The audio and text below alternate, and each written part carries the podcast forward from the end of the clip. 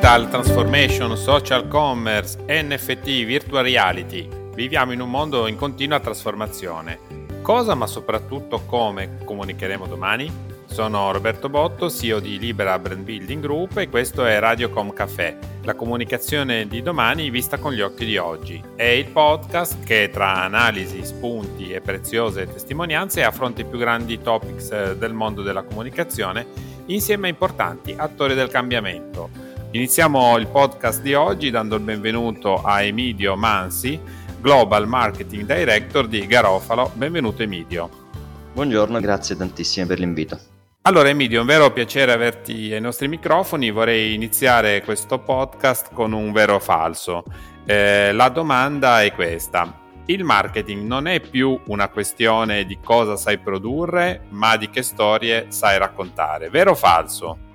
Beh, nello specifico del mio lavoro noi eh, produciamo pasta e insomma raccontare una bellissima storia e fare un prodotto non buono è difficile poi che risponda al risultato commerciale, quindi non è assolutamente vero, insomma, almeno nel, nell'alimentare secondo me ancora rimane vero la qualità del prodotto che deve rispondere poi alla storia che racconta. La comunicazione nel settore alimentare è in continua evoluzione. Quali trend emergenti o cambiamenti rilevanti hai osservato di recente e come influenzano eh, il modo in cui il marchio Garofalo si posiziona sul mercato? Beh, diciamo nell'ambito della comunicazione io credo che al di là di tutte le considerazioni sul mondo internet e social, quello che ha fortemente condizionato tutte quante le scelte di comunicazione sono eh, la frammentazione enorme della visione del, del mezzo video, quindi del, anche di un, di un, programma televisivo classico che è frammentato in OTT, in on demand, in tutti quanti i sistemi diversi e questo inevitabilmente eh, comporta una grandissima complicazione nel, nel, nel, nel generare il reach che è, necessita una campagna di comunicazione. Questo credo che sia il grande cambiamento di questi ultimi anni.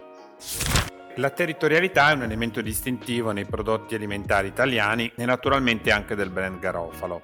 Come affrontate la sfida di comunicare l'autenticità e l'origine territoriale dei prodotti in un contesto di mercato globale? Diciamo cercherò di essere velocissimo, ma questa è una domanda molto complessa per chi fa alimentare ed esporta, nel senso che eh, noi siamo un prodotto IGP di Gragnano. IGP Gragnano all'estero non sa nessuno cosa sia e probabilmente neanche gli interessa. Uh, quindi bisogna lavorare insieme sul concetto di prodotto italiano nell'alimentare. Il grande problema che noi viviamo è che uh, bisogna superare quella convinzione che tutto ciò che è italiano è buono perché non è vero, il Made in Italy è caratterizzato dalle eccellenze e quindi bisogna essere capaci di valorizzare l'eccellenza del Made in Italy e non di comunicare che tutto ciò che è italiano è buono perché questo svilisce chi fa l'eccellenza in Italia. Nel contesto attuale la sostenibilità e l'approccio etico alla produzione alimentare sono temi di grande rilevanza. Come integra Garofalo questi valori nella propria comunicazione e quali impatti positivi hai riscontrato su brand e consumatori? Allora, il tema della sostenibilità è uno di quegli elementi che sono parte dei valori di un brand. Eh, noi li portiamo dietro in maniera estremamente naturale da tempo, per cui non facciamo operazioni demagogiche in assoluto, ma cerchiamo di fare quello che per noi è eh, il percorso giusto. Un esempio per noi clamoroso è eh, il confezionamento, nel senso che noi abbiamo iniziato a lavorare sulla ricerca di un confezionamento più sostenibile già nel, nei primi anni del 2000. Nel 2010 abbiamo pre- tutti quanti i cartoni di Garofalo sono fatti con carta riciclata in Campania e eh, abbiamo iniziato, a, abbiamo presentato un primo progetto di, di, confezione compostabile in tempi non sospetti, ma secondo noi non era la soluzione giusta perché eh, nell'alimentare non si può utilizzare per esempio un prodotto riciclato. Fino ad oggi quando abbiamo presentato quest'anno lo stiamo utilizzando un prodotto con plastica riciclata in maniera chimica che può essere utilizzata anche nell'alimentare. Quindi la, la soluzione non è dare secondo noi la soluzione eh, demagogicamente più facile per il consumatore, ma in questo senso è un tema rilevante per, per, tutti quanti noi come persone, prima che come aziende, quindi bisogna cercare di trovare la strada giusta. Questo crediamo che i consumatori lo riconoscono nel valore del brand, quelli che hanno voglia di andarlo a vedere, insomma. Mi sembra un punto di vista molto saggio. Parliamo adesso di innovazione e tecnologia. Eh, mi piacerebbe capire come questi due aspetti stanno rivoluzionando il modo in cui produciamo e consumiamo alimenti. Quali sono eh, alcune delle iniziative più interessanti che state adottando in Garofalo per abbracciare queste tendenze e come le comunicate al pubblico? Allora, una, una, cosa importante da capire nella pasta è che eh, nonostante si parla di prodotto alimentare, siamo tendenzialmente abituati a, a, pensare che le cose vecchie siano più buone, nella, nella pasta non è vero. Uh, la pasta è un prodotto in cui l'innovazione tecnologica produce costantemente miglioramenti, cioè la pasta oggi è più buona di quella di 100 anni fa, cioè decisamente più buona, cioè quella di 100 anni fa non la mangeremmo, quella del, di, di 20 anni fa è peggio di quella di adesso. Quindi l'innovazione tecnologica è assolutamente rilevante nel, nel, proprio nel prodotto pasta e quindi cerchiamo di raccontare progressivamente quali sono le caratteristiche per poterla comprendere. In questo noi abbiamo fatto un sito che si chiama Come si fa Garofalo proprio perché cerchiamo di spiegare tutti quanti gli elementi che sono determinanti nella qualità del prodotto.